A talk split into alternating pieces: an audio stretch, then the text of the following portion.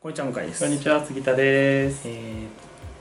コンテンツマーケティング集客のツボポッドキャスト始まります、はいえー今回は逆張りの話をしたいと思います、まあ逆張りっていうと何を思い浮かべますか何を浮かべるはい何を浮かべるはい何を浮かべるどういうこといやまこれっそうてですね逆張りの商品だよねってことそれとも逆張り逆張りとはってことあ、まあ、逆張りとは逆張りとはえっ、と今成功していることの真逆をやるっていうあこーとじなゃるなほどいですかねそうですねそそれはもう僕が言いたいことを先に言ってしまった感じですけ どまあもともとあれですよね、うん投資の世界ではいはいはいはい要はこう上がってるうんうんうんうんトレンドがあるときに、 FX とかねそうです逆をうんうん張るまあなんですかロングとショートでしたっけ、うんうんまあ、売りと買いをこう逆にやるみたいな、まあ、それをすごいうまくやったのがあれですよねあの人ウォーレン・バフェットうんまあウォーレン・バフェットそれ別にじゃギャンブルみたいにやったかっていうそういうわけでもないんですけど、うんまあ、そういう話も後でしたいと思いますが、あのー他社の事例をはいはいはい求める人って、うんまあ、マーケティングとかに非常に多くないですか多いですねこうなんて言うんでしょう他社の事例を逆、うんじゃあ仮に見たとしてうんどうするんですかね他社の事例を見て成功事例そう他社の成功事例を見て、何に使うんですか多分多分だけどだから多分2パターンあって1個はやっぱりそう成功していることに続いてやるっていう、はいはいはいそのモデルにする土ケー壌っスてやつですね、はいとあともう一つはこう、まあ、競特に主に競合だけど、はいはい競合の他社がやってる事例を見てそこでない隙間を探してやるっていうあーなるとほてどもね才能が必要な作業そうですね 多分まあほとんどうのん、 「いや成功事例とかないんですか?」とかう聞く人は絶対後者じゃないと思いますん、まあそうだね絶対にあの前者の方ですね、まあパクりたいうんうんうん楽したいうんうん真似したいうんそういうところですよね、うんいや僕でもなんかすごいそれって前もあのサラリーマンの方がリスクあるってはいはいはい話したと思うんですけど、うんそれと一緒でそっちの方がリスクな気がするんですよねおう例えば、うんまあこれあの、まあ、みんな知ってる話をね、うんあえてするとあの大塚家具っうんうんうんてあるじゃないですか、うん今売り上げやばいことになってるじゃないですかそうなんだうんなってるんですよ、うんいろいろあった時は見せてたけどでで会長うんうん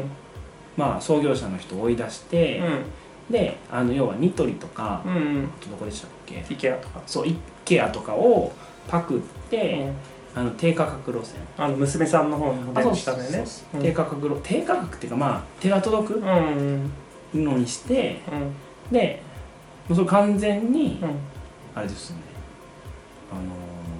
パクったんですよねうんでうまくいってる他社の成功事例を見てうんあやっぱ私たちもそうしないといけないってうん言ってやったらういんやものすごい赤字らしいです、うんだからなんか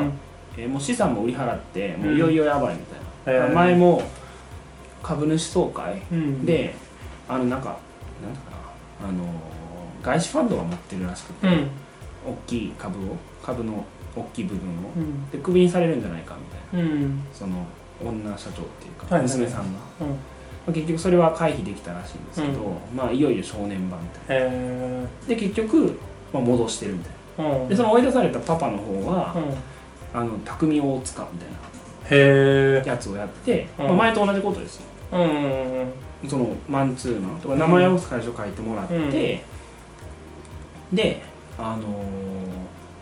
まあ、マンツーマンでコンシェルジュ的な感じのうん販売手法をうん取ってるらしいんですよね、うんまあ、そっちはやっぱそれはそれでうまくいってるらしいです、うん公表はされてないらしいへえですそうなるほどねいやだからなんかこれすごい思うのが、うん他社の事例を真似てもうマジ2匹目の土壌だかんらやめた方がいいと思ううんうんだからうせめてうまくいくのってうん2社目ぐらいまでだと思いますああそれはわかるなんか3社目以降はもう、なんて言うんでしょ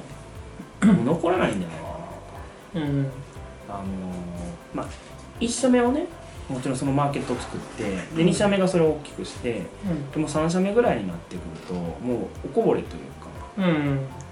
だって なんて言うんでしょう実際あの、まあ、他社の成功、まあ、他社の事例をあえて真似てうまくいった人ってうん聞いたことないですよねうんそれこそそのタイムマシンビジネスとかよく言うじゃないですか、うんアメリカで流行ったものを日本に持ってきてって、まあ、それは日本で誰もやってないからってう話でしょんうんそうだだけねど本家がやってきてミクシーがボロボロになったみたいなうんうんってはいはい話じゃないはでいすかであの 例えば、まあ、それこそユージン・シュワルツっていう人がう昔今伝説ほんまにちょ伝説的なコピーライターんうんがいたんですけどその人まあいわゆるイメージ広告とは全く真逆のセールスコピーを書いたんですよはいはいはいねでそれを新聞広告に載せてうん自己啓発本を打ったんですようんどれぐらいだったと思いますどれくらいあの冊数じゃなくて値段にして値段にしてどれくらいが当時アベレージだったの、ねまあいや今の今のうん資産価値にするとどれぐらいか今の資産価値にするとでもそれ紙面に出すのに何百かかったか300万くらい、な300万ですかうんほうほうん、うなるほどね200億売ったんですよすごっ、 2億ドルまあ200億ですねう200億ってであのーなんかニューヨークのうんどっかに、ニューヨークのまあど真ん中ですむしろんうん、どっかじゃなくてニューヨークのあのママンハッタンのどっかに、あのー自分の美術館を作ってへえそこでこう絵をひたすら眺めてるみたいうんなでこれ実は1940、まあ、40年ぐらいの話ああその頃かだからあの日米開戦うがん始まる、まあ、ちょっと前か始まったぐらいにうんそんなことをアメリカでやってる人がいたうんなんかなとうん思うわけではありますけれども、なんかそれもじゃあ200億売れ本を売るわけですようん新聞広告でうんそれふ他社の前にしてできるわけないじゃないですか、うんうん200億って何冊ねまあ、だから多分単価高いんじゃないですかなので現時点の価値に換算してって話ですからねああだはかいら10分の1ぐらいだとして、うんだから20億20億です現,、うん現当時の話だったらね、うんとかでまああのーなんて言うんでしょうあとは、まあ、それこそさっきちょっと触れたウォーレン・バフェットとかも、はいはいはいあのーまあ、逆張りはいうんを、まあ、したわけですよ、うんそれ具体的に何かっていうとあのアメックスの、ね、うん話なんですけど、うんまあ、アメックスをすごいアメックスがねこう落ち込んなんかやらかしてはいはい落ち込んでる時があったんですよ、うんで落ち込んでたんですけどうんでもうみんなから「もうダメだダメだ」って言われてたうんですよ、んだけどその例えばこれからじゃあカードがどれぐらい広がっていくかうんとか、まああのー店舗とかのその導入の数字とか全部要は、えーアニュアルレポートうんアメックスのやつうんを見た上でうんいやまだいけるやんって言ってはいはいはい投資したんですようんそしたらボコーンっていってうんまあ皆さんよく知ってる結果ですよねそうですねまあ1個だけじゃないですけどうんもちろんだからそれも逆張りですよねだけど、うんそのなんていうんですか逆張りって言ってじゃあ例えば今もすごい株上がってるじゃないですか、そういうんうところで逆張りをうん単純にするんじゃなくてきちんとデータに基づいてだかうんらそのユージン・シュワルツの話もそうですけど、うん単純に適当なコピー書いて目立てばいいやみたいな感じで絶対売れないわけですよはいはいはいちゃんと理屈に基づいてうんコピーを作ったからあのそんだけ売れたって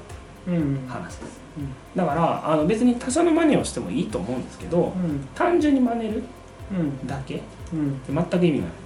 ああそうそうそうそうそれは本当に思いますだからあの、まあ、最近ちょっと話題の大和運輸の話もああそうはでいすけはいど、は大和運輸がい昔まあ三越当時のどっちだったかなまあ三越かな三越を切って個人宅配に移行するって話になった時うに、んあのまあ、うまくいったわけですよ、うんまあ、最初はすごい反対いろいろありましたけうど、んあのー結局、まあ、ちょっとうまくいき、うんで、まあ、その成功事例を見た他社が、まあ、真似したわけですよねうんえー、ヤマトうんで何を真似したと思います、まあ、もちろん個人宅配っていう業種サービスを始めたのは一つですけど、うんどこを始めたと思いますどこをあ真あ似したと思いますそれってさ前に話したような気もしないこともないけどいやここでは取ってないんじゃないですか、ね、取ってないっけ多分あれだよねあの見た目というかあそうそうあれを真似たんだよねそうそうなんです猫でしょそ猫っていうか動物でうしょそう動物を真似たんですよね、うんでまあなんていうんですか本当謎だなと思うのが、まあ、それだから、動物を使うとこ、うんあの親しみやすさうんがあってとか考えたかわかんないですけど、うんじゃあ果たして今どれだけ残ってるのかって話ですよねうんうんだからなんかねこう真似するのもいいんですけど、んあの表層の真似、うん絶対大やけどしますよねああそうだと逆思にうよだからまあ変な話うまくいきたいんだったらうん逆張りをするうんべきだと思いますしうん真似をするんだったら真似をするなりにうんきちんと分析うんうんが必要ですよねうんだから本当そういう意味で言うとで逆張りももちろん分析が必要ですねうん単純にだからまあ変な話ですけど分析をしようってうん話です、まあ、データ取らないことにはうん何も始まらないよってうという話です、はい、以上でよろしいでしょうかんよろしいですありがとうございますありがと今うござい回まはすこんな感じで、あはりがというございます本日の内容はいかがでしたか今すぐリンクをクリックしてあなたの課題を解決するコンテンツマーケティングのヒントを無料で手にしてくださいお待ちしております